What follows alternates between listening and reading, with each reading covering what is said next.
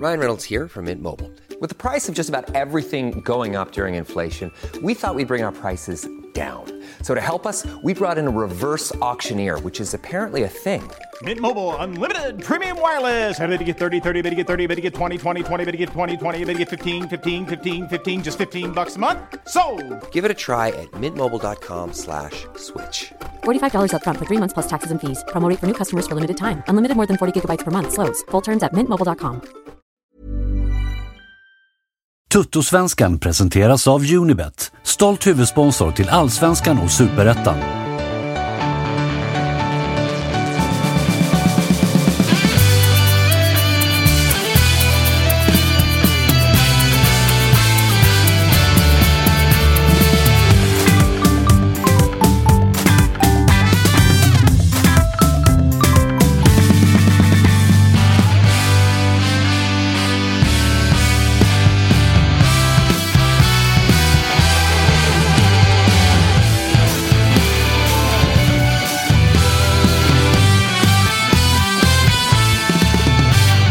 Damer och herrar, vi säger välkomna till ett speciellt avsnitt av Tuttosvenskan. Det är första gången som vi bara kommer ut som podcast.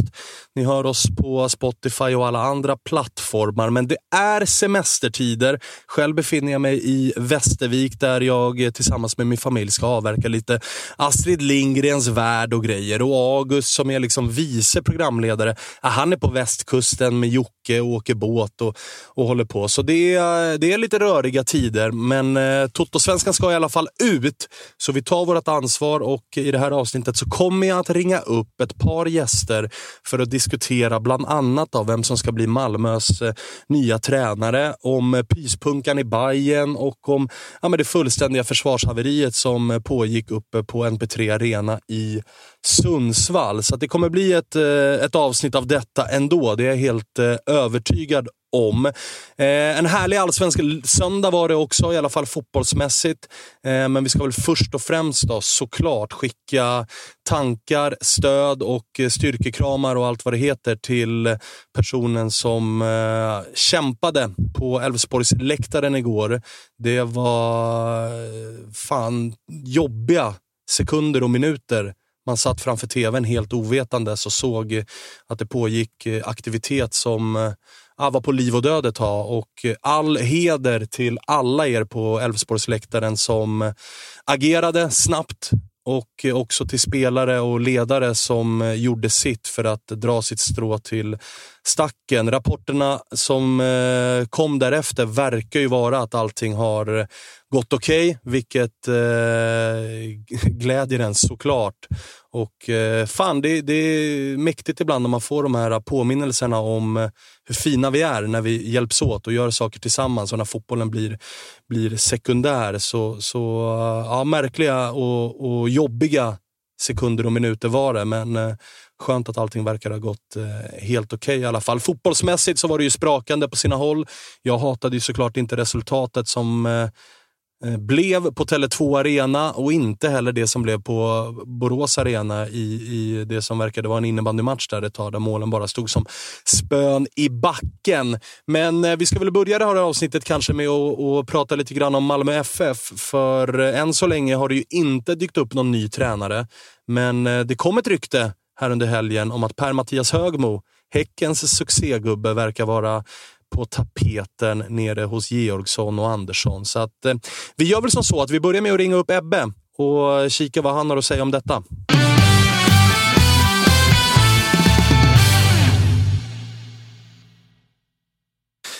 Ebbe, min kära vän nere i Malmö, hur är läget med dig? Jo, men, men solen går upp här, även om, om man inte alltid tror det efter de senaste veckorna.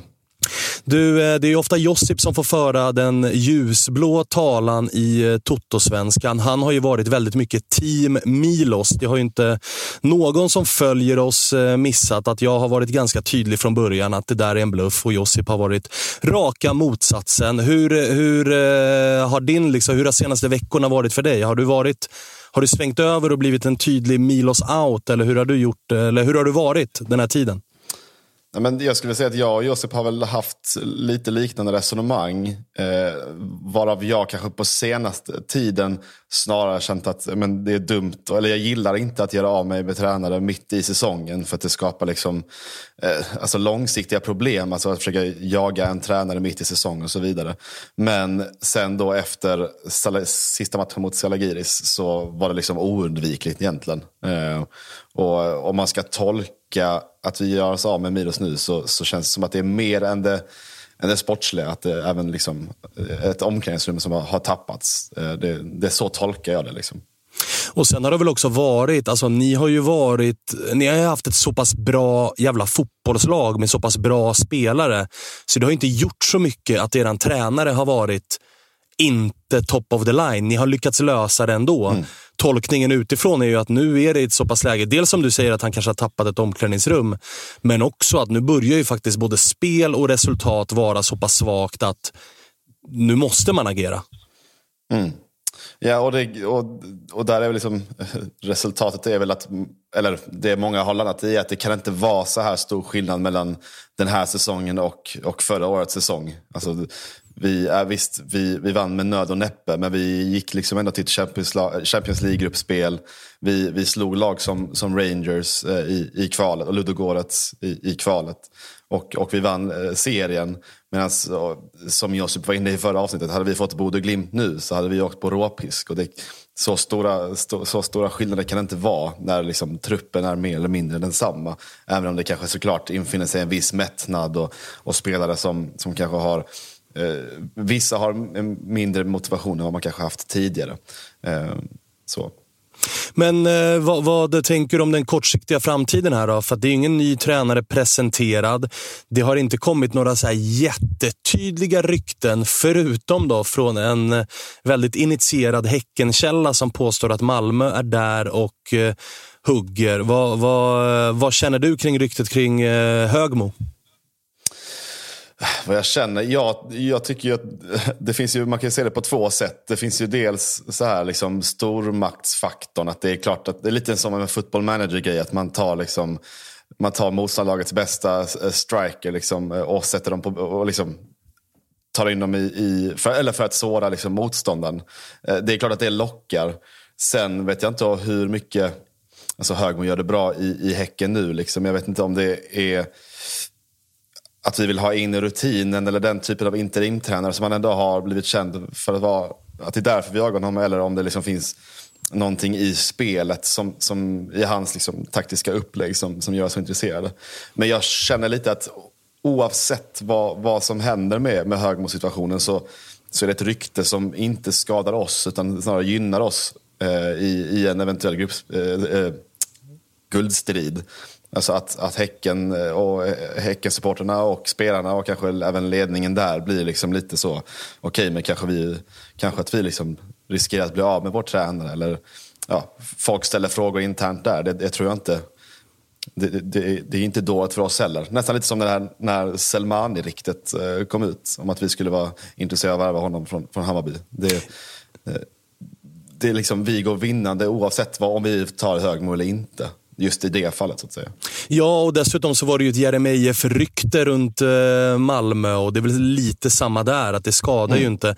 Sen håller jag med dig, alltså det, det är ju en väldigt liksom, det är en big ball move om man säger så. Det, det är som, jag som följer den italienska fotbollen minns ju när Juventus hotades utav Roma, då gick Juventus och plockade Miralem Pjanic, deras bästa spelare. Något år senare var det Napoli som var där, då plockade de Higuain och på något år senare även tränaren Sarri, så att det är ju lite av en maktdemonstration att så här, även om Malmö kanske inte vill ha Högmo som etta på listan, så är det ändå att störa en guldkandidat och en konkurrent om första platsen att ens vara där och nosa lite grann. Mm. Nej, men jag håller med, men sen så tror jag jag har, jag, jag har väldigt svårt att tro att vi skulle eh... skulle gå för Högmo. Jag tror att det liksom är ett, är ett jag tror att så här, han har absolut fått frågan, eller så här, det, det som stod i ryktet var väl att vi ville ha en intervju med Högmo, och det, det tänker jag att den, den förfrågan skickas ut till, till många olika tränare, och det betyder inte liksom att han på något sätt är närmare än vad till exempel, nu är det ryktet som Brännström till exempel, och det finns ju ett gäng tränare i Danmark som, som också har snackats om. Jag tror att det är många som har fått den förfrågan eh, just nu. Liksom. Men om vi leker med tanken då, så hade det väl inte varit en... Alltså tittar vi på det han har gjort i svensk fotboll, så är det ju en, en tränare som ju har visat sig vara jävligt modig till att börja med. Eh, och då tänker jag framförallt på när han tog Djurgården. Då var väl Djurgården ett... Det var ju ett ganska rejält sjunkande skepp och han vände på den skutan och blev ju eh, Per-Mattias, eller Per-Mattias Högmo i Djurgårdsled mm. efter att ha gjort det väldigt bra där med en ganska begränsad upplaga eh, Djurgården och, och dessutom nu i Häcken så visar han ju också mod, inte för att det finns kanske ett tryck utifrån, men han tar ändå en klubb som fan var av många tippad att vinna guldet och som precis som Djurgården då låg på ja, men nästan nedflyttningsplats och var utskrattade och det fanns inget självförtroende. Och där man nu är en, en, ett år senare en seriös guldkandidat utan att ha, ha gjort liksom... De gjorde inte vinterfönstrets mest spektakulära övergångar utan man plockade ihop lite skandinaviska spelare. Och när jag pratar om mod pratar jag också om att så här, alla andra Häckentränare har ju satt ut Erik Friberg först i startelvan. Mm. Högmo kommer in och när han har fått sin första försäsong då är Friberg inte ens med i laget utan han sitter på bänken. Så att det är en, det är en tränare som många gånger har visat sig vara ja, men modig och våga ta tuffa beslut. Och det, kän, det känns ju mm. som någonting som Malmö kanske behöver just nu. Spelare som, vi har pratat om A C mycket ju, att så här, han kanske behöver en tränare som är så här, vet du vad, det du har gjort förut jättebra men just nu så du behöver steppa upp en och två nivåer annars är du på bänken. Mm. Nej, men, och han, han, han fits the profile väldigt bra på vad, vad, vad för typ av tränare som, som vi kanske är i behov av nu och vad vi har gjort tidigare när vi varit i det här läget. Alltså, vi minns tjugohundraarton när vi gjorde så med Magnus Persson och fick in Uwe Rössler. Jag tänker att Högmo är liksom samma typ av tränare, även om det såklart så kanske finns stora skillnader också. Men det är liksom en, en, en, en tränare som inte behöver be om ursäkt för sig. Han har liksom sitt C V, han har sin rutin. Som liksom både inger respekt men också som också gör att han kanske har lättare att ta svårare beslut när det kommer till, till spelare som är lite på dekis. Eh, sen vet jag inte så här, om vi går för Högmo och plockar honom för Häcken så har jag svårt att tro att Högmo skulle gå med på att ha ett kontrakt som sträcker sig ett halvår eller liksom även, bara över nästa säsong, utan han vill ju säkert ha ett ett fetare kontrakt än så om vi ska värva honom från, från Häcken och det, och det kommer ju kosta också och frågan är om det är Är det Högmo som kommer göra oss till, till Skandinaviens mäktigaste klubb eh, på lång sikt? Det vet jag inte om, om jag är så övertygad om. Han, han skulle super, vara superbra nu, eh, men jag har svårt att tro honom, det är svårt att se honom vara liksom vår, vår general för, för flera år framöver. Det, det tror jag inte. Jag gillar ju liknelsen med Uwe Rössler annars. Högmo känns ju som en mjukare Uwe Rössler. Ja, jo, men, men fast han, har, han är nog ändå den här ja, men skoningslösa som du sa, att han kan placera eh, stjärnor eller före detta stjärnor på bänken och att han liksom han, är, han har sitt upplägg och, och att det är liksom, antingen så är man med det eller så är man inte med det. Men så utåt sett så är de ju såklart helt, två helt olika personer. Vi har ju en för, det, för detta liksom D D R-fängslad eh, tysk, östtysk fotbollsspelare och en liten härlig eh, lusekofta från, från Norge. Det är ju såklart olika personligheter där. Ja, det, det får man verkligen lov att säga. Sen hade det ju varit väldigt kul ifall det var så att Malmö var och ryckte i R M I F och liksom det var konkret och hela den grejen. Eh, Högmo övertalar Jeremejeff att stanna kvar men lämna själv för Malmö. Det hade ju varit komiskt. Ja, men det är det som är, det, är, det var någon som skrev det. Det hade varit kul för hela Allsvenskan om vi hade tagit Högmo, för att vi har liksom vi har ju någonting att diskutera och, eh, framöver. Men jag, jag vet inte om jag vill liksom experimentera med, med M F F för, för att låt säga att vi att vi tar Högmo och att allting blir pannkaka igen. Då har vi liksom gjort Två, två missar där vi liksom tar konk- ja, mer eller mindre konkurrerande lags eh, tränare eh, och det blir pannkaka. Det är, liksom, det är ett ganska högt spel att spela. Eh, jag ser hellre att, att, vi, att vi, liksom inte, vi behöver liksom inte det fokuset på tränaren. För att, om man ska vara helt ärlig så tycker jag att Miloš med den historiken såklart blir extra granskad och extra... Liksom, eh, Ja, men det, han får ju extra ögon på sig som att han lämnade på ett sånt eh, anmärkningsvärt sätt från, eh, från Hammarby. Eh, jag, tror, jag tycker inte att M F F behöver, eller det vore dumt att hamna i samma situation igen med en Högmo. Jag tror att det är liksom... Eh, ja, det blir liksom mycket onödigt fokus helt enkelt. Vad ser du för andra alternativ här då? För det har inte varit jättemycket så här konkreta rykten som har sipprat ut ifrån Malmö. Vi lekte ju lite grann med Ole Gunnar Solskär-tanken i det senaste avsnittet, men han sitter väl, om inte jag är helt eh, bakom flötet här, så sitter väl han fortfarande och får lön av Manchester United. Det är klart att det är en lön. Han, han vill nog inte bli av med den lönen. Det är nog en ganska stor förklaring till att han inte har ett nytt jobb ännu. Eh, för att han mm. förlängde väl kontraktet och sen fick dojan. Så att han, det cashas nog in ganska bra den tjugofemte varje månad för Ole Gunnar Solskär. Men, men finns det några andra liksom, alternativ som du ser som att så här, det här vore någonting som Malmö borde gå på?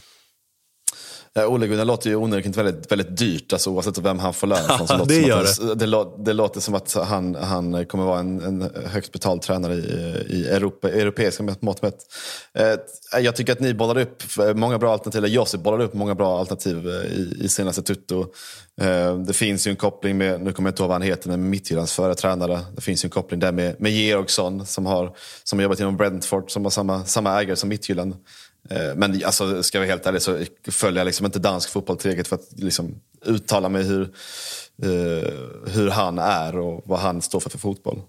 Eh, jag, jag tror att det kommer någonstans bli lite som, som det brukar vara med tränare, att det kommer, det kommer någonting oväntat från höger eh, som, eh, eller från vänster. Eh, Som, som vi inte hade koll på från början. Nej, och gissningsvis någon med ett C V som man kommer vara lite halvimponerad av. Att säga, okej, okay, du har gjort större grejer än det normalt sett tränare gör i, i Allsvenskan. För ska man, ska man säga någonting negativt om Högmo-profilen, så är det väl att han har inte varit i några europeiska gruppspel. Han har ingen erfarenhet av playoff-matcher i Champions League och, och den biten. Och det är nog en profil som lockar Malmö mer. Att man mm. behöver nog kanske ha det på C V:et ifall Malmö, ifall man ska vara etta, tvåa och trea på, på priolistan i, i Malmö, eller? Jo, men så är det. Och det är för det är någon som ska kunna komma in och, och ge resultat direkt. Men där är jag liksom, som sagt, så... Så det som var, liksom var spännande med Miloš att var, var att vi har liksom en, en visionär och en ung, eller, någonstans lovande tränare, tränare som, som kanske var liksom mer en, hade en liksom ideologi på ett annat sätt än att vi ska ta in liksom någon med, med ett fett C V. Och jag vill ju gärna att vi försöker ta den vägen egentligen. Men det är ingenting som vi, jag tror vi kommer leta efter nu i sommar. Men, men, men frågan är då liksom, om vi tar en interim som bara är tankt tänkt att vara liksom året ut, eller om, om det faktiskt går för någonting som är tänkt längre. Jag, jag, tror, att, jag tror att där också är, det är där den sportsliga ledningen eh, står liksom och, och velar lite just nu. Du, det är idag två veckor kvar för svenska klubbare att värva spelare också. Malmö och tillsammans med Bajen har väl varit Allsvenskans två mest aktiva klubbar på att plocka in nya spelare. Man har haft en jävla oflax också med tanke på att Seby, en av de profilerade värvningarna, eh, gick sönder. Frågan är vad som hände med hans fotbollskarriär, för det verkar vara en jävligt allvarlig skada han har åkt på, på en position där ni, om jag ska tolka Josip rätt i alla fall, så var det det absolut viktigaste för Malmö var att få in en spelare på det defensiva mittfältet. Man brukar prata om rollen som sexa, lite mer liksom balansspelare.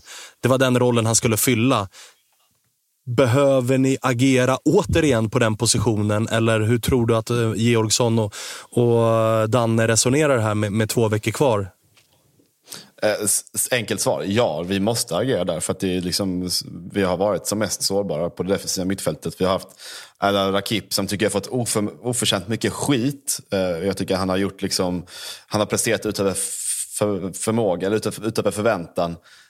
Um, för man trodde att han, eller han, det är liksom inte hans naturliga position någonstans.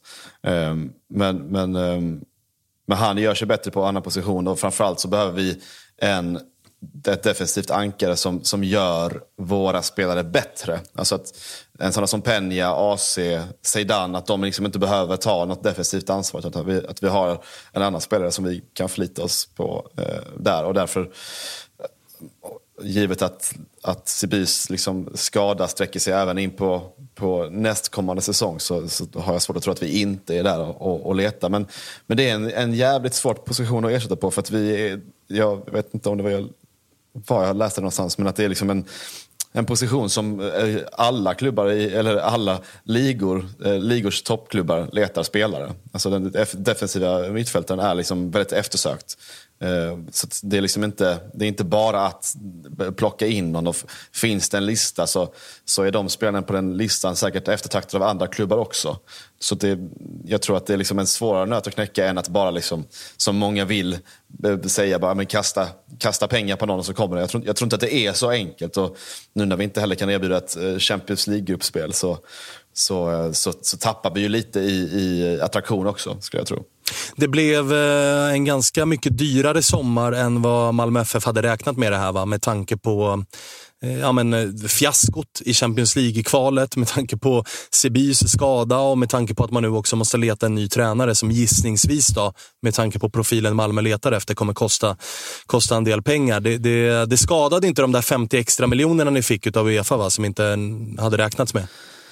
Nej, nej, men det gör det inte. Och, sen så, och då får man väl ändå säga så här att det var väl kanske tur då att vi inte la tjugo till fyrtiofem miljoner på en, på en tjugosjuårig norrman. Alltså att vi liksom någonstans ändå har gjort smart att, alltså Siby kostade mycket pengar, det gjorde han, och det gör säkerligen Boja Turay också, men och också i den, men jag tycker ändå att vi, vi, vi har inte splashat mer, att vi hade nog kunnat splasha mer på, på de positioner vi redan värvat på, så utrymme, utrymme finns det, och som du säger femtio miljoner extra, de har ju nog redan investerat i truppen, men, men, femtio, ja, miljoner till, men femtio miljoner till det, ja, jag tror lite så här, vi ska slå det här laget från Luxemburg och då har vi ett garanterat gruppspel, och då, då blir det jävligt mycket enklare att investera, spela i truppen, äh, investera pengar i truppen. Det, det, det blir det verkligen. Men eh, om vi tar det då, hur mår liksom, eh, hur går tankegången om resten av säsongen? Vad, vad är du liksom orolig med tanke på att det är Det är två veckor kvar. Vi är mitt inne i ett Europakval där det ligger liksom känslan just nu runt Malmö och hur det har sett ut på planen och att skadorna fortsätter ticka in på nyckelpositioner. Det, det, är liksom, det, det ligger ju snarare ett nytt fiasko runt hörnet än att man tänker att jo, jo, men vägen till Europa League nu är ändå ganska lätt. Är du med på vad jag menar? Att, alltså, jag förstår finns att, det en, att, finns att, det en oro där att så här, säsongen är på väg åt helvete? Nej, alltså jag förstår ju att du vill måla upp det, att, att det är så tankegångarna går, men jag tror inte att folk, jag, jag känner inte så. Eh, vi har liksom tre raka i Allsvenskan och har faktiskt börjat göra lite mål på sistone. Eh, vi har ju onekligen ett jävligt bra lag och vi har eh, liksom nyförvärv som, som ser spännande, spännande ut, och vi har dessutom liksom ett nyförvärv som inte ens har kommit till spelen för att han har liksom inte haft arbetstillstånd. Så att Att, det ser, att jag är orolig för att vi inte ska spela i Europa, det, det, det, det kommer du aldrig få för mig. Eh, och vi är tre poäng, efter gårdagens resultat så är vi tre poäng bakom toppen. Eh, vi har lika många poäng som Hammarby, som har haft en succétränare under våren. Så det är liksom, vi lever ju lite olika kravställningar, och det förstår jag. Vi ska ju ha liksom mest krav på oss med, med den ekonomiska situationen vi sitter i och så många titlar vi brukar ta, men, men vi, vi sitter ju i ett jättebra läge trots att vi har liksom sparkat en tränare och åkt ut i Champions League. Ja, för jag tänkte vända på myntet och säga, ni har ju också, ni är ju också tränarlösa och åkte nyss ut mot eh, ett gäng semiprofessionella busschaufförer. Mm. Men det har ju, det har ju sådana, sådana plumpar händer ju liksom. Men man, det betyder inte att, att vi har ju fortfarande liksom femton matcher kvar, eller fjorton matcher kvar att spela i Allsvenskan, och eh, ja, två, ja, minst två dubbelmöten kvar i, i, i Europakval.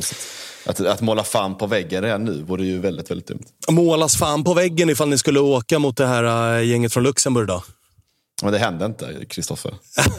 Det säger jag inte heller. Men jag sa också att det händer inte att ni åker ut mot ett gäng semiprofessionella fotbollsspelare från Litauen. Det hände ju inte heller. Men när vi summerade hundraåttio minuter så var ni ju inte ens nära.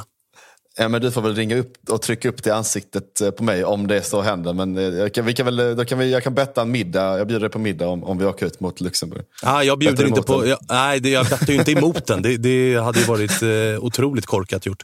Ja, men en, en, en, liten, en liten falafelrulle kan du bjuda på. Ja, det kan jag absolut bjuda på ifall ni tar det vidare. Det, då ska du få njuta av den falafelrullen. Det, det lovar jag dig. Eh, du, eh, gott så då. Det är, ändå, det är ändå på något sätt skönt att höra att självbilden... Jag, jag, mellan raderna anar jag att den är lite naggad, men den är fortfarande liksom där den ska vara. Ja, men som sagt, säsongen summeras i november. Det är, det är liksom det mantrat för man får leva efter. Ja, det, det är exakt så det brukar låta från lagen som är på väg åt helvete. Vi får se i november, säger de då. Okej, okay. Ja, vi, vi, vi, vi hörs då helt enkelt. Vi, vi hörs då helt enkelt. Du, eh, ta hand om dig då, så, så, så hörs vi framöver. Det gör vi, ha det bra. Detsamma, tja tja.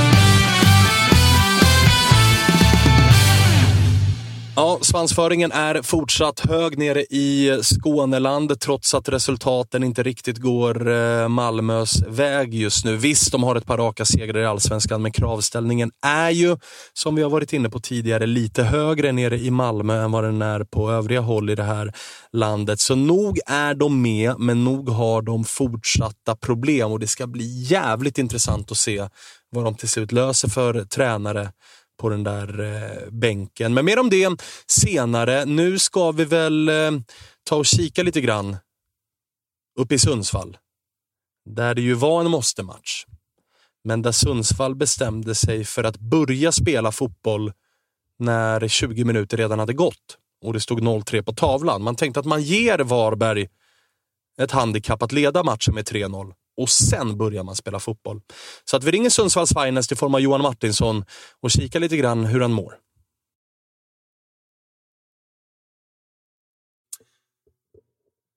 Då har vi med oss Johan Martinsson och jag måste såklart börja med att fråga hur du mår.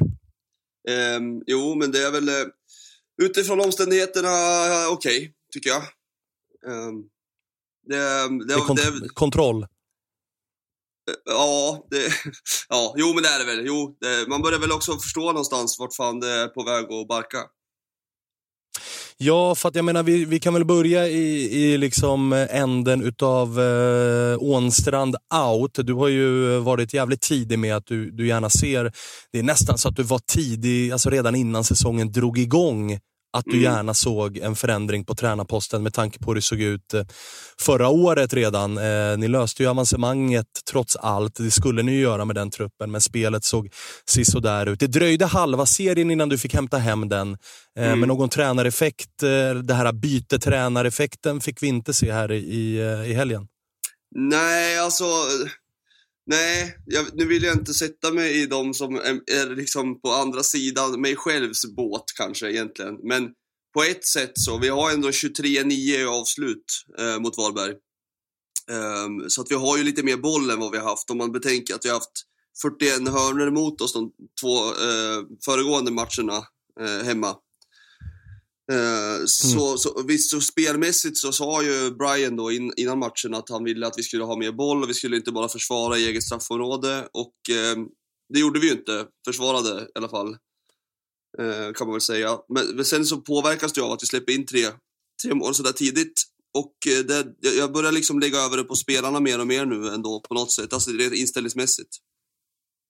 Ja, för att jag menar, den inledningen på en match när man precis har sparkat tränaren och eh, jag menar, någon form utav effekt bör det ju ge, oavsett ja. om det är, alltså oavsett vad, så bör det ju ge en effekt mm. som i alla fall är att nu ska vi visa, alltså nu, nu ska vi vara påkopplade, och att då ligga under med tre noll efter nitton spelade minuter.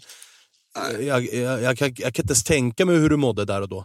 Nej, alltså det, det är det är det som är så sjukt, att det är så mycket saker som gör att, att alla i det där omklädningsrummet borde fatta att så här, nu är det liksom nu, nu är det nog på gränsen på att alla, bör, alltså alla kommer tappa det. Uh, våran tränare har fått sparken, nu liksom ligger det på oss. Och så, jag vet inte om du har sett noll ett målet, det första. Jo då. Ja, vad, ty, vad tycker du om det? ah, det, det, det är ovärdigt. Ja, det, det är verkligen det. Ingen, alltså det är fem stycken som står runt omkring. Ingen har instinkten att så här, här måste bollen bort.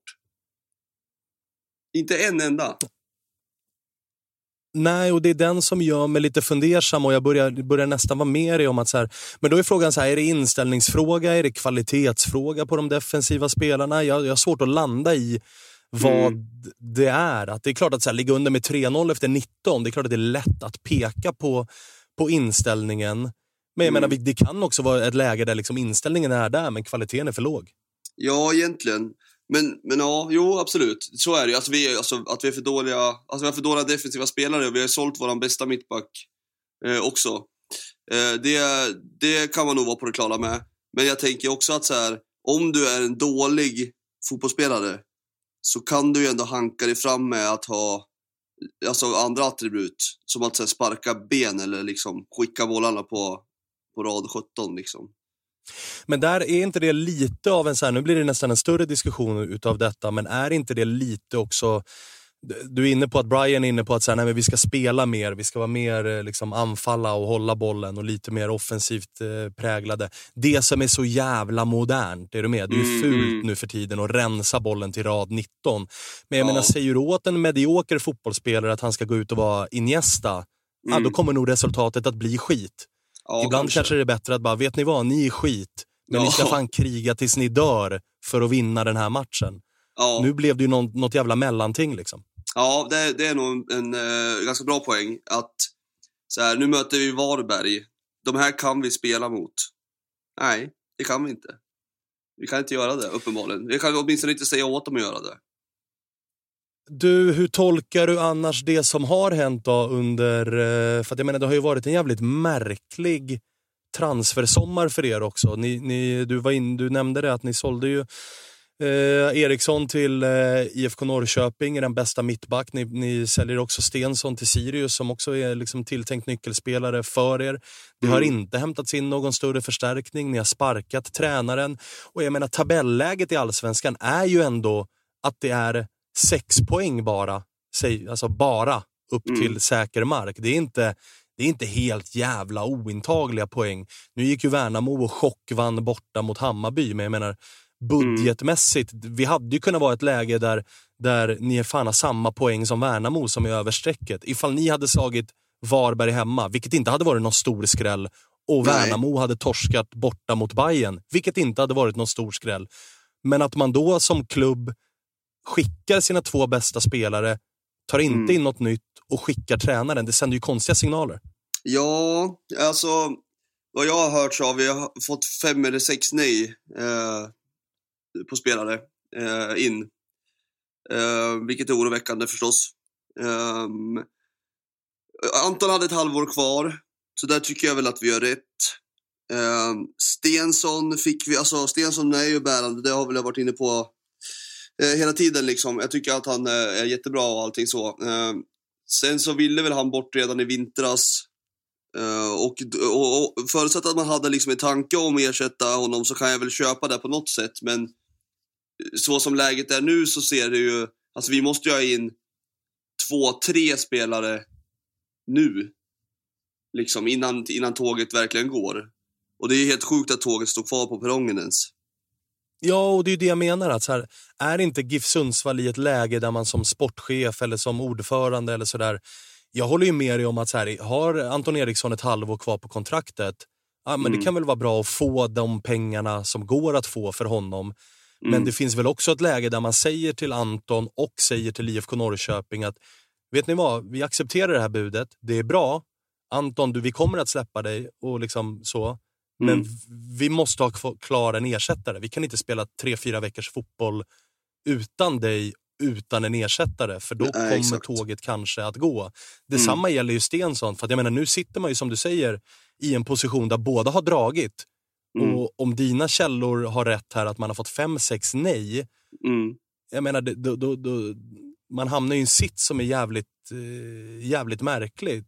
Ja. Kan jag tycka. Och det kanske, är, det kanske inte är så bra skött. Nej, även om det i grund och botten är de två spelarna ska säljas, absolut. absolut. Men vi behöver Men... först få klart med ersättare innan vi kan släppa er eftersom att vi är i det läget vi är i tabellen. Ja, alltså nej, alltså bra skött är, är det ju inte. Alltså om man tittar, alltså från Halenius-skadan så har ju i stort sett allt som vi har tagit blivit till skit. Kan man väl säga. I stort sett. Ronaldo har gjort sina mål. Ja, faktiskt. Han har fan tagit steg. Alltså det... det... Det är annat än Domus Ronaldo som har satt B B på, det är B B Jocke och joddlat om. Nu har han värd mycket. Eh, nej men han har väl varit okej. Okay. Alltså Lasse har ju varit bra de matcherna som vi har stått i eget straffområdet och fått liksom inlägg mot oss. Eh, han, han nickade ju bort så tjugo hörnor mot eh, Malmö till exempel. Men så fort vi ska vara lite spelande som nu han, kan, han kan ju inte vända sig och, och löpa tillbaka. Då blir det kaos varje gång. Ja, det är ju ett kylskåp där ute. Ja, det är otroligt. Men alltså, står han i straffområdet och så, då är han ju jättebra. Um, så att ja, jag vet inte. Det, han får väl typ godkänt kanske. Men uh, det är liksom... Det händer så mycket sjuka grejer också varje gång som vi fattar ett beslut. När vi säljer Stensson, då får eh, Erik Andersson en tvåfotstackling över foten och blir borta liksom, prognos nio till tolv veckor. Eh, det liksom händer hela tiden någonting mer än det som vi gör. Sen så håller jag med dig om att det skulle kunna göras så väldigt, väldigt mycket bättre många grejer. Eh, och vi sitter ju nu i ett läge som verkligen är skit. Eh, så jag vet inte riktigt om det liksom är möjligt att lösa. Ja, och personligen så kan jag ju känna, i och med att jag har en personlig relation till Pontus Engblom, så lider jag ju mycket med honom. För att det ja. är ju en av få spelare i den startelva som, när man tittar på matcherna, så känner man att så här, du förtjänar ju inte att ligga sist i Allsvenskan. Nej, så är det, verkligen.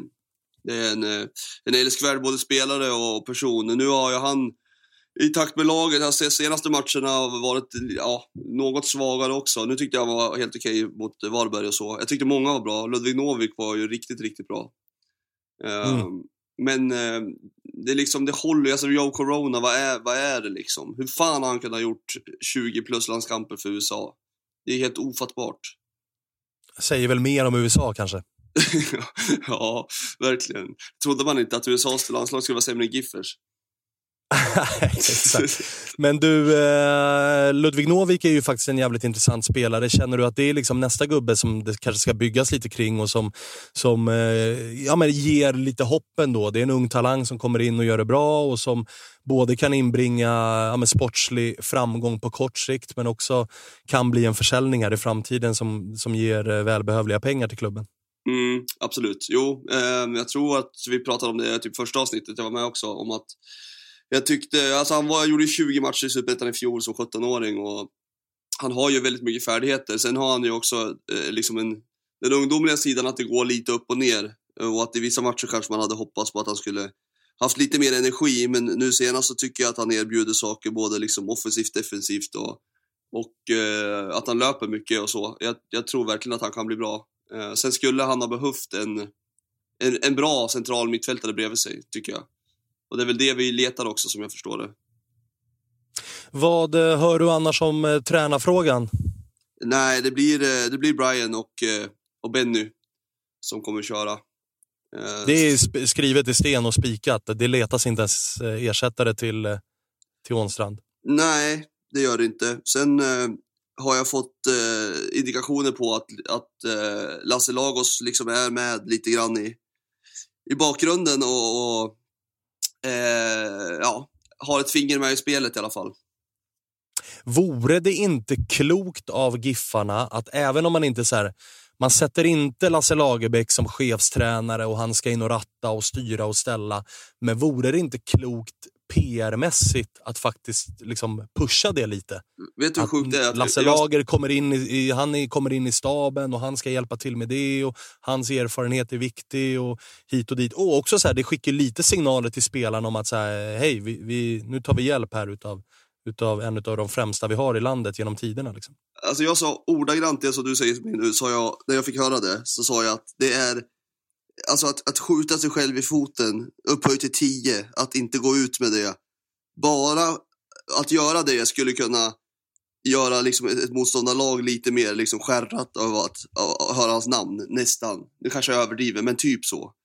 Eh, och gjuta lite mod och liksom så här. Det, det är alltså huvudlöst att inte gå ut med det. Ofattbart. Ja. Fan vad fint att vi är på samma sida där. Verkligen, verkligen. Nej, jag tycker det... Kan, kan inte oh. förstå det. Men på spelarfronten då, hör du några namn som cirkulerar eller hör du bara att så här, alla vi försöker med blir, blir nej? Nej, alltså det jag tror, om jag får gissa, det är att eh, de liksom, spelare vi har fått nej på kan vara så här lånespelare som sitter med ett halvår kvar och att vi kanske har haft eh, förhoppningar om att ha, ha klausuler där de ska bli liksom låsta till oss ifall att vi klarar oss kvar typ.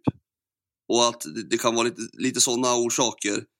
Sen de liksom spelar, det är ju ganska få lånespelare i Allsvenskan nu. De som har varit lediga, typ Nanassi i Kalmar, det, det fattar man ju att han inte så här, nu vet jag inte om han har varit aktuell för oss, men, men alltså det är få, de, de klubbar som är med i Europa, de vill ju inte låna ut någonting liksom. Um, så, så jag har inte hört några specifika namn, men jag kan tänka mig att en typ som, som Jesper Löfgren skulle kunna vara aktuell.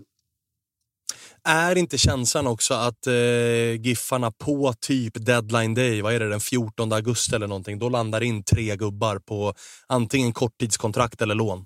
Jo, fast jag, jag, ja, jag har, vad jag har fått till mig så tror jag att det typ är en som vi kommer ta in.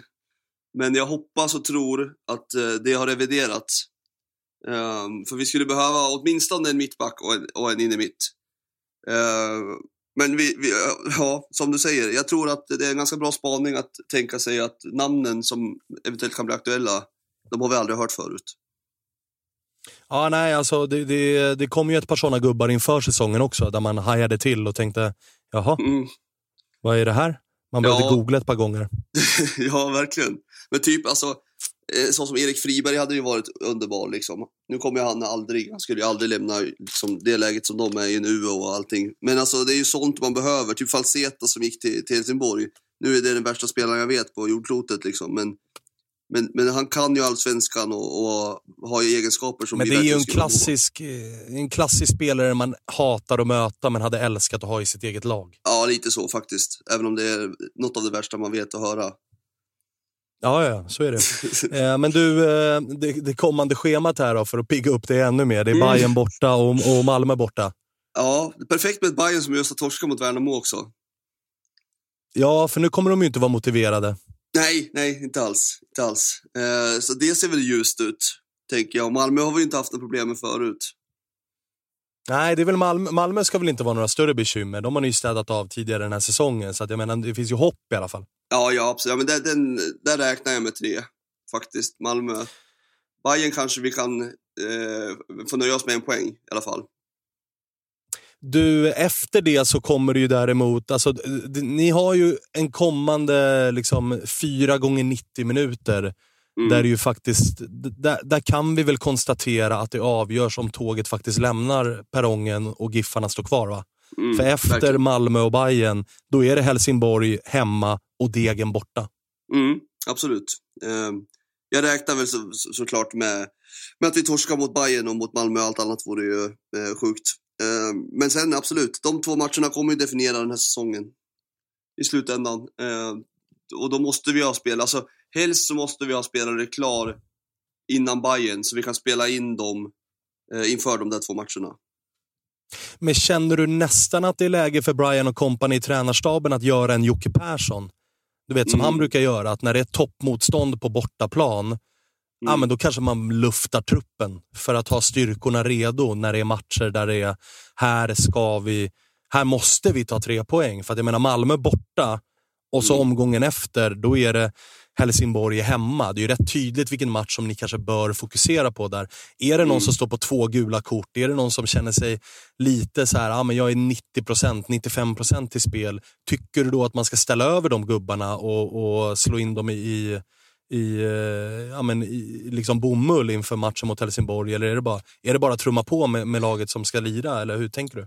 Nej, men det är väl en bra take eh, i den bästa världen om vi hade haft någon trupp, eh, men det har vi ju inte, eh, så alltså krasst och ärligt så är det ju så att vi har ju, så de som sitter på våran bänk är ju juniorer som inte har spelat så mycket liksom. Men visst, om Pontus känner sig sliten, vi kan ju starta Alexander Larsson som har enligt uppgifter sett bra ut på träning och sådär på slutet. Eh, han är ju P sjutton-landslagsspelare. Eh, men liksom, ja, det är där vi är. Totosvenskan är sponsrade av Aid. Och då kanske ni undrar, vad är det för någonting? Jo, det är en digital klinik för manlig hälsa från Sverige, som drivs av att erbjuda seriös och bra behandling för manliga hälsoproblem. Och det är grundat av exakt samma läkare som byggde Kry. Jag har lite koll på ungefär vad detta är, men ni funderar på behandling för manliga hälsoproblem, eller hur? Ja, nu är det tjugo tjugofyra och då är det så här man löser problemen. De är otroligt seriösa och väldigt diskreta. Det tycker jag är viktigt. De förser idag över fem tusen svenska män med medicin. Och de har fyra komma sju på Trustpilot med över femhundra omdömen. Det är det enklaste sättet att få recept och läkemedel. Det kommer hem i brevlådan på prenumeration om man vill. Seriöst och enkelt. Det tar tio minuter att lägga en beställning på aid punkt se. Efter att man har fyllt i ett kort formulär och de hjälper dig att välja medicinen. Din medicin ligger sedan i brevlådan inom fyrtioåtta timmar. Uppföljning, ja, det sker via chatt och man kan enkelt ändra hur ofta man vill ha sin medicin eller om man bara vill ha det en gång. Då kommer vi tillbaka till då, manlig hälsa. Ja, de är proffs på manlig hälsa. Så till exempel så har de effektiv behandling för håravfall, viktnedgång med aptithämmande läkemedel och... lyssna på detta. Erektionsproblem. Jag vet. Det är många som lyssnar på detta som har erektionsproblem. Och det kanske är ett jobbigt samtalsämne. Men det lyfter vi jättegärna hos oss. Har du helt enkelt problem? Jag talar klarspråk. Med att få stånd. Då hjälper A I D. Det enda du behöver göra. Om detta låter intressant. Gå in på aid punkt se. Sveriges ledande digitala klinik för manliga hälsoproblem. Du måste vara över arton år gammal och just nu får du som Toto-lyssnare fri läkarbedömning när du påbörjar din behandling på aid punkt se. Tänk på att aid stavas A Y D. Adam, Yngve, David alltså. A Y D punkt se är det som gäller. Använd bara koden Toto-svenskan i kassan. Vi säger stort tack till aid för att ni är med och inte bara hjälper många män med deras hälsoproblem utan också är med och stöttar Toto-svenskan. Totosvenskan är sponsrad av M Q. Nu har kollektionen från Bleck som heter Desert Sunset kommit och den är snygg, Spången. Ja, men så är det. Vi har fått välja ut några av våra favoriter från den här kollektionen. Jag valde ju en klassisk, men för den delen väldigt, väldigt snygg linnekostym. Lite beige, ljusa färger, vårens färger. Klassiska eh. skjortor finns, ah, ja, ja. poloshirts och så vidare. Ja, men någonting så är det för alla. Så att gå in nu, hör ni allihopa, på m q punkt se eller i någon av landets alla butiker och kolla på de här nya grejerna som har kommit nu till våren. Just nu har vi en kod, Toto tjugo, den ger tjugo procent rabatt på alla egna varumärken för här. Om du handlar för minst femhundra spänn, bläck, dobber, bondelin, ni hör ju. Koden gäller till och med tjugofjärde mars. Skynda, handla, stort tack M Q. Totosvenskan är sponsrade av våra vänner på Volt, Freddy. Det här vet jag att du är väldigt nöjd över. För att det är ett företag som har sitt ursprung, precis som du, i Finland. Exakt. Ja. Och det är så himla bra med Volt att du kan beställa mat hela vägen till dörren. Du kan beställa från din favoritrestaurang. Du kan beställa från en matbutik. Men de har ju också den här lilla extra, extra grejen att du kan beställa blommor hem. Du kan beställa kosmetik.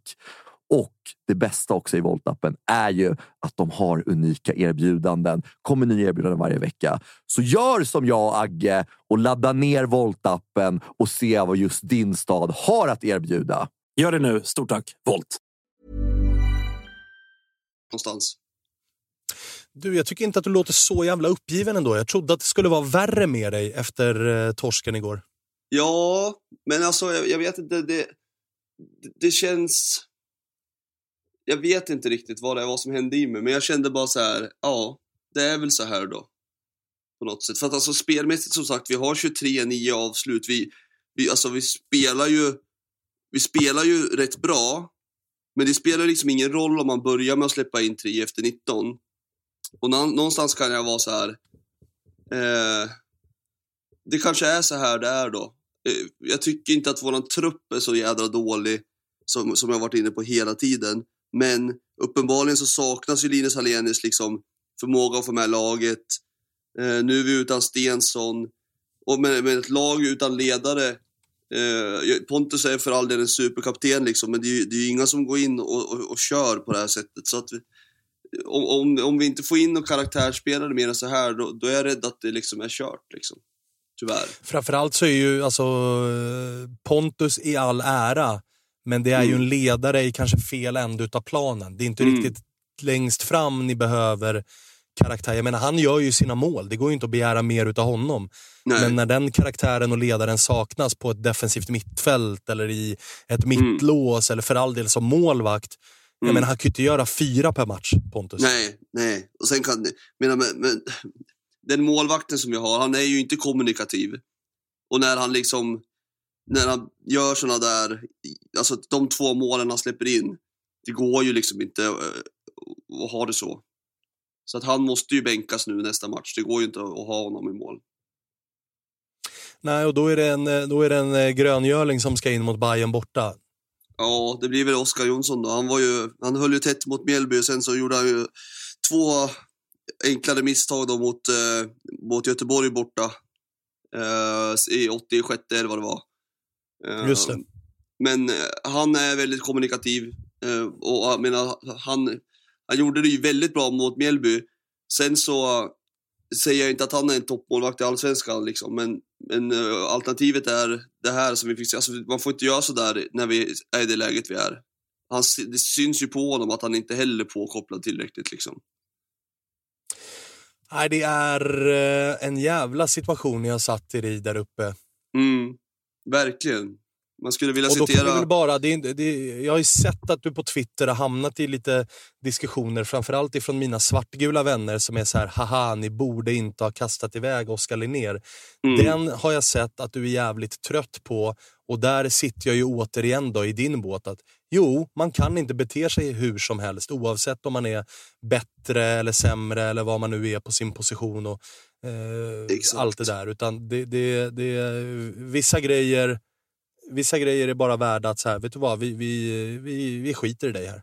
Ja, verkligen. För, för allt, alltså enda målvaktsalternativet som finns utöver våra som vi har, det är ju inte Oskar Linnér heller. Det, det går ju att, att hitta andra målvakter. Å andra sidan, Oskar Linnér är ju fortfarande klubblös, va? Ja, vi kan ju, alltså, alla förtjänar väl en andra chans. Verkligen. Eh, han var väl i, han stack i U S A tror jag. Ja, han, han var ju och tränade med, med Robin Janssons gäng, va? Orlando. En Exakt. Sväng. Och nu är han hemma i Stockholm tror jag och kör med Stocksund och A I K:s P nitton och grejer. Så att han, han ja, ja. håller ju igång, Oskar. Verkligen, Stocksund. De, de har sett bra ut, tänker jag. Ja, och ni möter väl dem i kuppen här också, vad det lider. Ja, exakt. Det blir ju... Så att jag menar, då kan det ju bli någon sån här motsatt Goldeleks, att han hoppar in i giffen och håller nollan i den matchen. Ni försonas. Och sen spikar han igen bara resten av säsongen. Det hade ju varit väldigt allsvenskan om inte annat, ifall det kommer en nyhet på deadline day att GIF Sundsvall lånar in Oskar Linnér. Ja, eh, verkligen. Och sen så får vi tillbaka eh, en halvskadad Halenius som gör liksom för tidig comeback och skjuter oss kvar sista fyra. Ja, ah, alltså ser det hända. Ja, det är verkligen. Eh, ser det hända. Han, han var fint att vi på. kunde avsluta det här med att jag ger dig lite mer hopp då. Ja, verkligen. Nej, men någonstans är det så också. Jag har ju inte gett upp, för att då hade jag ju inte hållit på Giffarna fortfarande. När jag började liksom nittiofyra med att gå på matcher. Eh, så att det, man går ju dit med någon naiv tro om att så här, ja men fan, nu har de ändå pratat om det här i veckan. Det, det var ju det som hände i lördags liksom. Och fan, vi har sparkat tränaren. Eh, vi hade haft någon så här eh, parkhäng innan, prisutdelningar på torget med lite intervjuer med ordförande och allting. Och det var sol och Och så där, och så går vi dit och så är det noll tre efter nitton, och då blir man så här, kan man liksom inte ens få leva på att vi ska kunna kvittera i slutminuterna, utan vi ska döda det efter tjugo liksom. Det är det som ah, tar är, så hårt på. Den är mörk. Ja, den är det. Den är mörk. Och, men, men å andra sidan då, alltså är det någonting man ska ge dig så är det ju att du var ju förberedd på det här redan ja. innan säsongen började. Det var ju liksom, det kommer ju inte som någon chock. Att, för någon att GIF Sundsvall är sist i allsvenskan när vi har spelat halva serien. Nej, så är det. Det, det, det är liksom det enda läget där man inte vill kunna säga vad var det jag sa. Men där är vi ju någonstans. vissa, vissa spaningar vill man ju inte hämta hem. Men den Nej. här är ju bara att hämta hem. Ja, den är ju det. Jag säger som en lokal profil som heter Jörgen Algotsson och kallas Al Gore. Han brukar säga, varje dag är världens bästa dag, för man vet att imorgon blir det lite, lite sämre. Ja, det låter ju som en, som en eh, relativt norrländsk inställning till livet om inte annat. Ja, han har det, Al Gore, tror jag. eh, du, fan vad fint då. Jag ska eh, ringa och prata lite grann med eh, Adam Pöler Nilsson också. Han mm. håller ju på Bajen. Det känns ja. som att det, var, det kommer bli ett ganska mörkt avsnitt här. Ja, det, men de har ju inte varit så mörka. det var väl eh, Saidi, han var väl värd trehundra miljoner efter första matchen, och det har väl varit rena glädjespasmerna därifrån, så att det kanske de... Eh... Ja, de var väl också lite oroliga att eh, Cifuentes kanske skulle lämna för Manchester City eller Barcelona, ja, eller vad det var. Så att ja, det, det, det är väl kanske lite ner på jorden nu då. Vad kostar Vagic efter igår? Det är inte trehundra, va? Nej, eh, trehundra kronor kanske. Vad är det för hemjobb? Ah, det, det, det, det, det är ett haveri. Ja, det är så det. Det liknar ingenting. Verkligen. Uh, ja, men grymt då, Martinsson. Vi, vi uh, hörs längre fram då. Vi får väl se när vi, när vi uh, ringer igen. Jag, jag, min, min spaning och min gissning är väl att det kanske kommer vara uh, ja, men fortsatt mörkt här kommande två veckor i alla fall. Men sen hoppas jag att det vänder lite. Ja, tack. Det, det hoppas jag också. Grymt då. Uh, tack för att jag fick ringa. Vi hörs. Tack själv. Vi gör det. Ha det bra. Ja, men hyfsat gott mod i alla fall hos eh, Martinsson. Det lät ändå som att han inte var allt för nedslagen. Och där har ni ju någonstans också liksom mallen för hur man ska bete sig inför en säsong när man har det på känn. Att liksom förbereda sig mentalt på att det kommer gå åt helvete. Det behöver inte alltid vara dumt. Att vara superoptimist och sen åka på örfil efter örfil, då mår man ju sämre. Martinsson kan ändå ta de här resultaten. Det, det, det hedrar honom. Eh, Pöler då, ska vi ringa upp och snacka lite Bajen. Det, det ska bli eh, jävlar mer kul. Höra vad han har att säga. Det brukar ju kunna komma både det ena och det andra ur, ur den där munnen. Men innan vi gör det och pratar om Antonssons två kassar som sänkte Bajen och Vagic hemjobb och banderoller mot Jehas och rekordmannen Berishas eh, första minuter i Bajen-tröjan, så ska väl Kalle få dyka in och bjuda på lite godbitar. Vi, vi eh, gör så att vi lyssnar på Kalle först och sen ringer vi Pöler. Ja, men visst, jag har lite godbitar som vanligt. Eller god och god vet jag inte. Men när jag tittar på spelen borta hos Junibet så eh, slås jag ju först av eh, att det såklart inte är så mycket matcher kvar den här allsvenska omgången. Utan det är ju bara mitt kära I F K Göteborg som möter eh, Norrköping i kamratmötet om bara några timmar.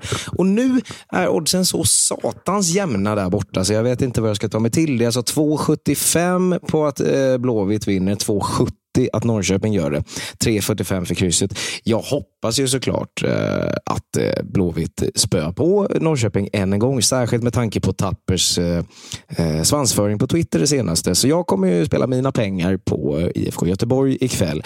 Framöver så kan man väl tänka sig, eh, för att gnugga in eh, liksom Norrköpingshatet lite till, kanske sätta liksom Degerfors eh, vinst eh, när de eh, möter Norrköping den sjätte augusti till sex femtio. Hade inte suttit fel. Tänk på att ni måste vara över arton år för att spela, och har ni problem med spel så ska ni kika in på stödlinjen punkt se.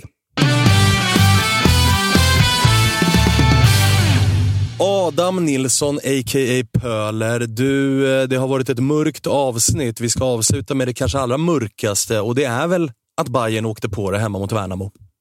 Uh, ja, det, det får man ja, det får man väl säga att det, det, det är bland det mörka man faktiskt har upplevt på På, ja, sen man togs upp Allsvenskan ärligt talat. Ja, för jag menar, det var ju att ni tar noll av sex möjliga poäng mot Värnamo. Det sticker ju sannoliken ut. Men jag menar, den första nollpoängaren, den fanns det ju ändå någon form av rimlig förklaring till. Ni hade spelat cupfinal, det var hundratjugo minuter i benen, det var roterat lag, det var besvikelse, det var ett uppehåll som var runt hörnet. Men jag menar, den här nollpoängen, den är ju något annat. Ja, nej men det, alltså, så är det ju. Alltså, hela fotbollssverige och framförallt alla Bajare visste ju att Värnamo borta, den kommer vi torska efter det som skedde i kuppen. Den här matchen gick man in med att det kan inte bli annat än tre poäng med tanke på vad som har skett på transfermarknaden. Vi har fått in Berisha. Jag menar, jag, jag satt i, i min egen podd och sa att det här kommer sluta liksom, vi kan sluta fem sex sju noll. Och sen så torskar man med ett två. Antonsson har hängt två. Och vi har missat, ja, gud vet vad, vad det är för lägen vi liksom ger bort. Och det, nej, det, det, det var totalt mörker, alltså totalt jävla mörker eh, efter den där matchen faktiskt. Ja, för att jag menar, det är dessutom ett Värnamo som är i urusel jävla form. Som nyss släppte in tre mål mot A I K. Och släpper man in tre mål mot A I K, då har man en svag defensiv, det kan jag lova dig. Eh, man var nyss på Tele två och släppte in fem mot Djurgården. Så att jag menar, jag förstår ju att förväntningarna från Hammarby håll var typ att tre noll, det, det är godkänt men inte så mycket mer. Här ska det göras mål, här ska det sättas ner fötter. Och jag menar, är det någonting, är det några som har velat att tabellen ska jämna ut sig, alltså i antal spelade matcher, så är det ju faktiskt Hammarby, som vars supportrar ofta har tryckt på att så här, ni är en match före oss, alla liksom Djurgården, Malmö, A I K, vänta tills tabellen har jämnat ut sig så får vi se liksom. Men, men det, det, det, det ville sig inte. Nej, nej, men alltså så här, jag, jag vet, folk pratar jävligt mycket kring jinxar och sådär, och jag kanske jinxade sönder helt. Jag satt ju och kollade på tabellen, kollade på Djurgårdens eh, målskillnad och så att inför matchen. Så att de har lika många insläppta som oss, men de har gjort fem fler. Jag tänkte, ja, ah, det är nog inte omöjligt att det kommer vara hyfsat jämnt målskillnadsmässigt efter den här matchen. Alltså, det, det var det enda jag satt och tänkte på. Alltså, det vill säga, hur, hur bra kommer vår målskillnad vara i förhållande till de andra topplagen efter den här matchen? Jag menar, det, det, det, alltså det är helt bisarrt. Man får aldrig vara lycklig som Bajen. Alltså när man, om man ändå ser tillbaka vad som har skett nu de senaste två, tre veckorna. Bortsett Jas-grejen, den har ni pratat om, den har alla pratat om. Vi vet, det är skit. Men alltså, man har ju varit på en sån jävla high som nådde en ytterst liksom hög peak när Brisha blev kvar, klar. Man går in i Värnamo-matchen, hemmaplan, konstgräs, med allt vad det innebär. Vi har förlorat vadå, en av de senaste typ femtio matcherna på hemmaplan, Elfsborg liksom. Och så möter vi Värnamo, som du säger, seriens sämsta lag. Kanske framförallt på konstgräs. Och vi lyckas torska. Det, alltså det, det, det, jag kan inte, det går inte att sitta här och säga... Jag kan inte säga någonting för att skönmåla det. Det, det går liksom inte. Jag, det, jag, vi kan vinna den där matchen. Vi vinner troligtvis den där matchen åtta av tio gånger. Men igår vinner vi den inte. Och det, det, det är svårt att acceptera att man inte vinner en sån match sett till...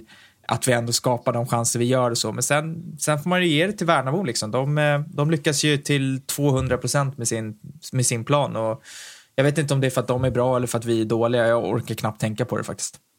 Eh, men kanske någon form av, alltså på tal om Värnamo, kanske det vart ju ett jävla snack om Värnamos defensiv efter den här matchen mot A I K, framförallt ja, med målvakten och Robin Tihi, som ju fick utstå en hel del kritik, allra främst Robin Tihi såklart, med tanke på att han ägs utav A I K och stod för eh, åtminstone ett och ett halvt ganska stort misstag. Vissa vill ju få det till att båda målen är hans, eh, skit i det, men någon form av liksom, nu ska vi försvara vårt mål med livet.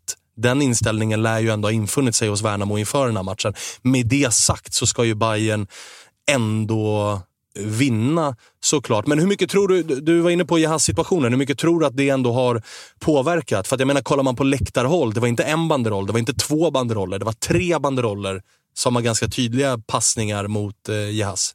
Hur mycket tror du det påverkar? Ja, alltså...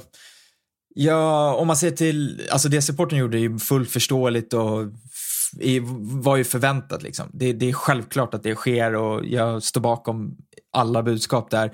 Sen hur det påverkar den där spelartruppen, det, det är ju svårt att säga. Det, det, alltså det är klart att många av dem är nära polare med Jas och, och att det eventuellt kan påverka. Jag tror... Alltså, oavsett så här, det ska inte påverka så pass mycket att vi ska förlora en sån här match. Jag tycker inte heller att det är någonting som syns sådär jättetydligt i resultatet. Det man kan säga är snarare att alltså, det som påverkas är att han inte är med på plan. För jag tycker att han är en bättre vänsterback än vad Shakil Pinas är. Och kanske kommer vara, för Pinas är väl en mittback i grunden. Jag tycker, det, det är det som är den stora grejen för mig. Så det, det är klart att det påverkar, men mer... Alltså vad ska man säga, mer sportsligt på plan än faktiskt mentalt, för spelarna ska vara så pass professionella att de klarar av det. Jag vet att vissa försökte köra lite konspirationsteorier om att hans bästa polare liksom, det var bizarr och sådär. De, de gav inte hundra, och det, det ger jag inte mycket för. Det är klart att de går in i sån här match och ger tvåtusen procent. Däremot så är det ju, det är klart att det, det är störigt, det är ett störmoment, men de, de är alldeles för professionella för att det ska spelar roll. Och har du spelat roll, då är det ju, alltså då, då får man ju på riktigt ta ett, ett snack internt. Vad är, vad är det som pågår liksom? Men vad, vad var känslan då när du satt och såg den här matchen? Var det som att spelarna vaggades? För att jag menar, bollinnehavet vinner ni ju, och det är ju hatten av, det är ju viktigt för er och sådär, hela den grejen. Men, men fick du känslan av att, för det kunde jag få känslan av att det varit lite falsk trygghet, att när man är så överlägsna spelmässigt så blir det nästan som att spelarna går och tänker att så här, nej men det är lugnt att vi bränner den där målchansen, för att det kommer komma tre till. Ja, alltså så här, bollinnehavet, jag tror inte han, jag vet att många vill göra en grej, alltså det är klart att så här, vi, vi har mycket boll nu för tiden, så tror jag inte vi, det är inte nödvändigtvis så viktigt. Det, det som har blivit grejen är att, vilket man har pratat mycket om, och Nahir Besar framförallt har vi pratat om det där med hur viktigt första målet har blivit för Hammarby, och känslan är att i de matcherna vi inte får första målet och det tar tid, så har det en tendens att tålamodet lite tar slut. Man, man har inte riktigt det mentala trycket i sig för att bibehålla det där rakt igenom en match alla gånger. Och jag, jag tyckte det var det som man känner också. Första halvlek är ju inte jättebra, men jag tycker vi har, bortsett från att de har, de har utgått i ribban där direkt i inledningen, men bortsett det så har vi fullständig kontroll, men kommer inte till särskilt många målchanser, vilket vi sett problem på tidigare. Andra halvlek så, alltså jag menar, vad fan, Besara, Besara står ju liksom en meter från mål och lyckas träffa keepern. Eh... Det, alltså, men falsk trygghet, jag, jag tror bara att man, man, det som saknas är väl att det verkar inte finnas den här hundraprocentiga stabiliteten att hålla ihop när man går för det så mycket. Och sen så är det så att det finns ju, det är knappt en fotbollsmatch mot som laget inte skapar ett läge, och nu är det så, Värnamo lyckas liksom skapa, få fram chanserna, de lyckas kontra mot Hammarby, det man vet att de ska göra, och göra mål, och då får man ju se över hur fan gick det till? Hur är det möjligt att Antonsson, framförallt på ett noll-målet, får komma så fri när hela fotbollssverige, återigen, hela fotbollssverige, hela, liksom, hela Hammarbys supportersektion, hela Värnamos supportersektion vet att den enda Hammarby ska hålla koll på är Marcus Antonsson, för när han går i djupled då kan det bli mål. Så pass bra är han liksom. Och där blev ju ett av era nyförvärv i form av Pavel Vagic stor syndabock efter matchen. Där det har ju, du har ju såklart sett det klippet också, och gissar att du har svurit en och annan gång på det, ja men, ska vi kalla det patetiska hemjobbet han bjuder på. För att jag menar, han är ju hack i häl med Antonsson, och jag menar han är inbytt i matchen väl. Alltså han borde, han, och Antonsson har spelat nittio nittiotre minuter. Den som borde ha bäst tryck i benen är ju Vagic, men han skiter ju bara i det. Alltså, ja, alltså det, det ser ju inte, det är ju klart att det ser ju inte, det ser inte bra ut. Det är väl ingen som kan säga att det ser bra ut. Det ser, det ser lite, lite lojt ut. Han uppfattat situationen. Sen så är det ju, det är mycket som sker där. Det är klart att man vill att någon ska ta den där taktiska gula och rycka liksom tröjan på Antonsson. Samtidigt, jag vet inte, för mig så här, alltså jag vill inte hänga, jag tycker inte man ska hänga ut någon, någon specifik spelare. Det är klart att det där ser inte bra ut, men det, det, är så, det är flera i den här matchen som liksom inte riktigt lyckas leverera på den kapacitet som vi vet att de har. Att vi förlorar istället för att få en poäng, alltså det är alltid bittert att torska. Samtidigt så är det ju liksom vi, ja, de här oavgjorda resultaten brukar spela jävligt lite roll i slutändan, men ja, det ser inte bra ut, och det är klart att man kommer prata om det, men jag, jag Jag förbehåller mig liksom rätten att ändå liksom inte, inte hänga någon alldeles för tydligt, även om det inte ser bra ut. Eh, en annan spelare som fick en del kritik efter matchen var Darijan Bojanic, som många menar eh, inte riktigt gick att känna igen. Va, vad gör du av eh, Darjans insats? Ja, men det har varit lite upp och ner på Darijan den här säsongen. Han är ju stundtals briljant tycker jag. Jag är ju verkligen en, en, en person som, som gillar Darijan och hans eh, fotboll. Men han, han har ju haft ett par insatser i år när det verkligen har dippat rejält och han inte har kommit in i matcherna. Han blir lätt frustrerad. Det fungerar inte med passningsspelet. Jag tror att det var, alltså det, framförallt det man tänker på i derbyt mot A I K såklart med straffmissen sådär, men där hade han ju en sån där match där det var, allting gick fel, och det var lite den känslan man fick här också, att frågan är om det är ett trötthetstecken att han rent fysiskt inte orkar att spela alla matcher, eller om det bara är så att han helt enkelt måste jobba mycket hårdare med det mentala för att hela tiden leverera liksom. Det såg inte bra ut, och där har vi, vi har ju alternativ att byta in, men jag var väl inne på det i någon tweet att jag tycker att Jag tycker lite att matchcoachningen är... Det är lätt att sitta och ifrågasätta den såklart om man har torskat hemma mot Värnamo. Men jag, det, först och främst tycker jag det är konstigt att när man har vunnit tre matcher i rad med tre noll eh, att man byter ut en i sin topptrio, det vill säga Joel Nilsson, som dessutom gör en assist senast mot Varberg. Att man inte startar med honom för att få in David Concha, det tycker jag är lite konstigt, för att jag är nog en rätt stor förespråkare av kontinuitet, och så länge man vinner så ska man försöka att undvika att byta lag. Så att det var lite undligt. David Concha får en tuff start i sin första allsvenska start någonsin, och sen så är det ju ett par byten där som jag, jag är lite perplex över, måste jag säga så här efterhand. Vilka då? Ja, men det blir ju... Alltså nu ska vi se som vi tar dem i hyfsad ordning, men det, det blir ju väldigt tydligt i, i den här matchen. Nu tar ju Jeppe det där gula som gör att han tvingas bytas ut, och då kommer Demirol in, och jag gillar Demirol, men han är absolut inte en defensiv balansspelare som ska hindra kontringar. Hade man kunnat hitta på en annan lösning där, det vill säga att man kanske hade kunnat flytta upp Fänger som defensiv mittfältare och skjutit in någon som mittback istället, just för att inte hamna i de här kontrisituationerna där ingen riktigt täcker av. Det, det var en sak jag funderade rätt mycket på, det jag tycker att man tappar. Jag tycker att Travellis inhopp, att man sätter in honom före Joel Nilsson som har presterat så bra när Travelli var borta. Det, fick, det enda som det fick mig att tänka på måste vara att det finns någonting i Travellis kontrakt som säger att han ska ha x antal minuter när han är frisk per matchen. För att jag tycker att det är konstigt att man har en spelare som inte alltså har suttit på bänken ens och går före en snubbe som har spelat tre raka matcher från start när Hammarby har vunnit, och ja, inte, inte får hoppa in. Sen då att man kastar in Berisha och Joel Nilsson, ja, det, det funkar. Men alltså, det, det är mycket som sker som är konstigt. Man satte in Vagic sist. Kanske skulle man satt in honom som är liksom en, en mittfältare från början istället för Jeppe. Jag vet inte, det kändes bara som att det var väldigt många beslut som, som tas som så här i efterhand. Jag har lite svårt att förstå, för att man får, in, man får ingen effekt på egentligen något av bytena om man ska vara krass.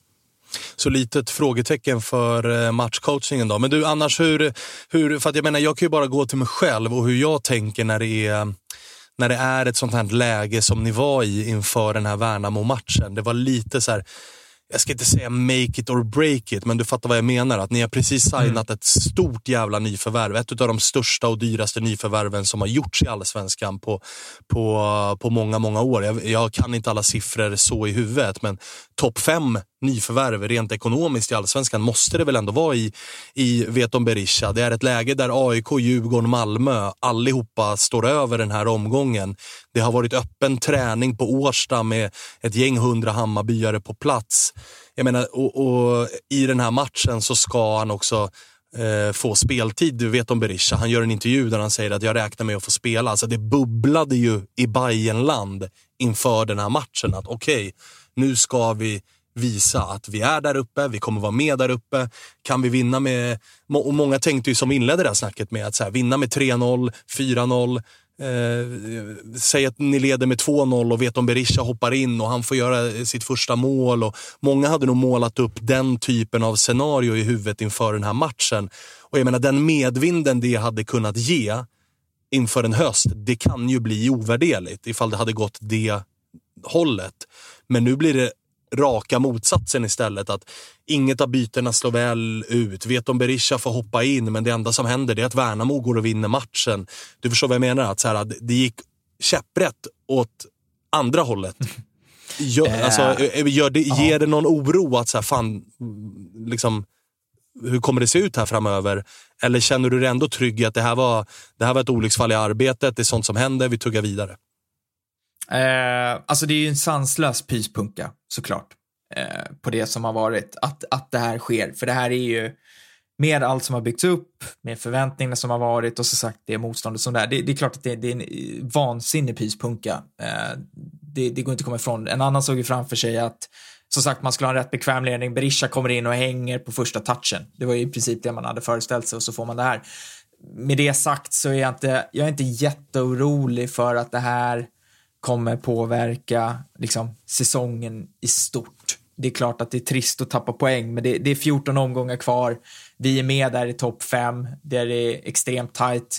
Elfsborg eh, hjälpte ju till lite på traven där med, med Häckenmatchen, eh, och sen så var det tragiskt slut på det, så det, det är som det är. Men alltså, så här, jag, jag är rätt trygg i att vi är inne på ett väldigt, väldigt bra spår i Hammarby, så jag, jag är inte särskilt orolig för hur det ska påverkas. Sen så vet jag att det är många som sitter och kollar i Hammarbyled på det där septembermånaden, eller egentligen slutet augusti eh, och framåt när det inleds. Det är A I K borta, det är Malmö borta, det är väl, eh, alltså det, det är många tuffa bortamatcher, det är hemmaderby mot Djurgården och sådär, men, men nej, ja, det, det, det är pist, men det är bara att hoppa, hoppa förbi det här nu och bita tag i det. För jag tror att, jag tror att det största, liksom, ska vi verkligen vara Bajen, då bryter vi ihop nu och avslutar säsongen och tycker att vi är färdiga när vi står på trettio poäng efter liksom sexton omgångar. Det hade ju varit jävligt mycket Bajen liksom. Men jag, ja, jag det, det, det hade det ju verkligen varit. Och jag menar, innan alla bajare slaktar mig att jag ska måla upp någon mardrömsscenario här och att framtiden är mörk för Bajen, så brukar ju det där vara det jag skämtar om i A I K. Att vi, A I K brukar ju vara mästare på att bygga upp hypen och så blir det pyspunka av det. Och man var ju fullständigt livrädd som A I K-are för att exakt det skulle ske i den där hemmamatchen mot Kalmar, där det är så här: okej, okay, nu är John Guidetti på plats. Nu saknas det ju bara att vi går och förlorar den här matchen framför tjugofem tusen mm. eller vad fan det var där. Nu lyckades vi ju för en gångs skull faktiskt vinna den matchen, vilket gjorde att vi därefter kunde gå, ta, ta oss vidare från Vorskla, besegra Värnamo borta och liksom eh, vem fan vet vad som hade hänt ifall pyspunkan hade varit monumental och vi hade torskat hemma mot Kalmar. Eh, vi brukar, alltså GIF Sundsvall i den här guldmatchen tjugohundraarton, det är femtio tusen på Friends och vi spelar noll noll. Alltså A I K är ju, vi, vi är ju bäst i världen på att skaffa oss en hype och sen själva skjuta hål på den hypebubblan. Och lite skjuta hål på hypebubblan var ju det som hände på Tele två Arena här igår mot Värnamo ju. Absolut, absolut. Och det, det är väl ingen som kan säga någonting annat om. Men sagt, jag är inte, jag är inte särskilt orolig för att det kommer påverka det, i det långa loppet. Känslan är jag får när jag har varit nere på Årsta, det man hör, det är att är det någonting som fungerar så är det gruppsammanhållningen, att man inte inom laget hitta syndabockar och en eller andra, utan man biter ihop, man kör vidare och försöker liksom komma upp på hästen så fort det går. Och det, det, det är bara också se till att nu har vi GIF Sundsvall hemma i nästa. Inget ont om GIF Sundsvall, men det är också en, en match vi ska vinna. Skulle det vara så att vi får ett sämre resultat även där, att vi tappar, att vi inte tar tre poäng, ja, då, då kanske vi kan börja prata om en tendens. Men jag är rätt, vi ska vara rätt tacksamma för att det är just GIFarna som står, står på besök, för att det, det, det ska vara En, en bra möjlighet för oss att komma ur den där uh, ur den här torsken rätt snabbt och kunna fokusera framåt. Men du, för att sy ihop säcken lite då, så pratade du om något som var väldigt bra eller intressant, att så här, det, gruppsammanhållningen, det är inte bara du som har pratat om det. När vi har pratat med Berisha och Darian och sådär, så har ju de också pratat om att det är en, det är en speciell gruppsammanhållning i, i Bajen den här säsongen. De har varit med tidigare, de har varit i andra klubbar, men de pratar om den här upplagan av Bajen som någonting speciellt. Och då får man ändå tro, man måste ju nästan tro som åskådare utifrån, att den här veckan har gjort någonting. Ett, det har kommit väldigt många nya spelare på väldigt kort tid. Två, Jehas har ändå varit en framträdande karaktär i truppen. Det viskades som att An- Jeppe Andersen har skällt ut Jehas inför hela laget.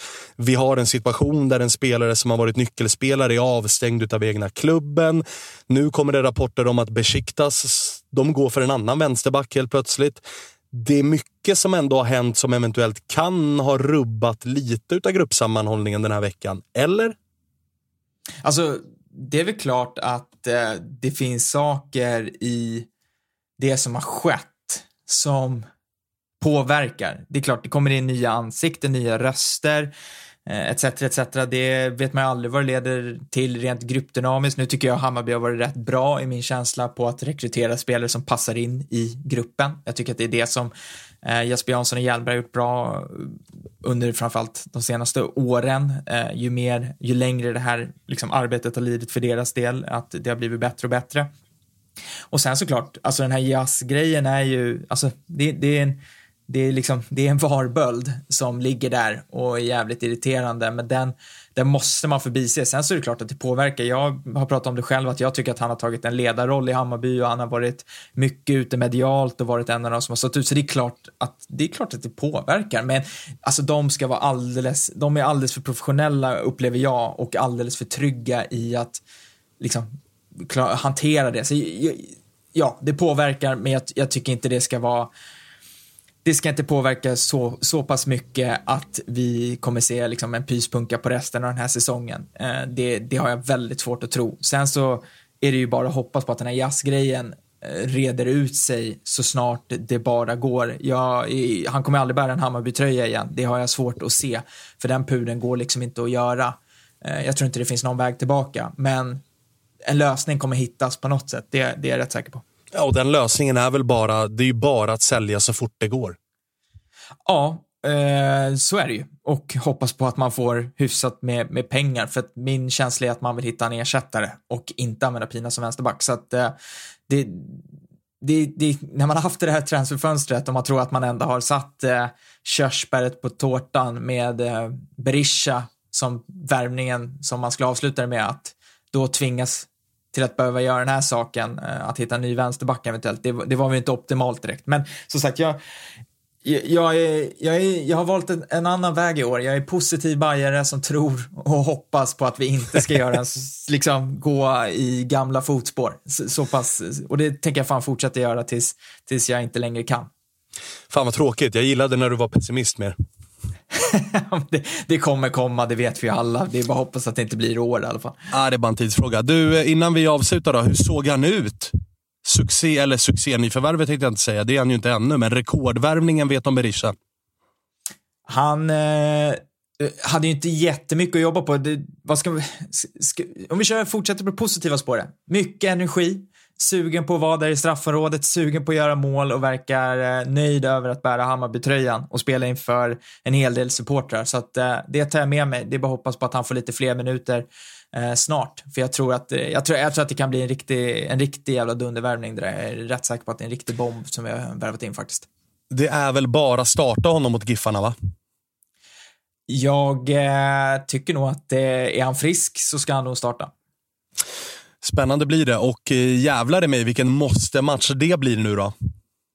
Alltså, ja, alltså sk- skulle, ja, som sagt, vi ska, vi ska städa av G I F Sundsvall. Och jag vet nu, nu sitter folk och tycker att jag återigen, men så här, vi ska städa av G I F Sundsvall. Det är inte, gör vi inte det, då, då blir det en riktigt jobbig jävla spegelbild vad det lider alltså.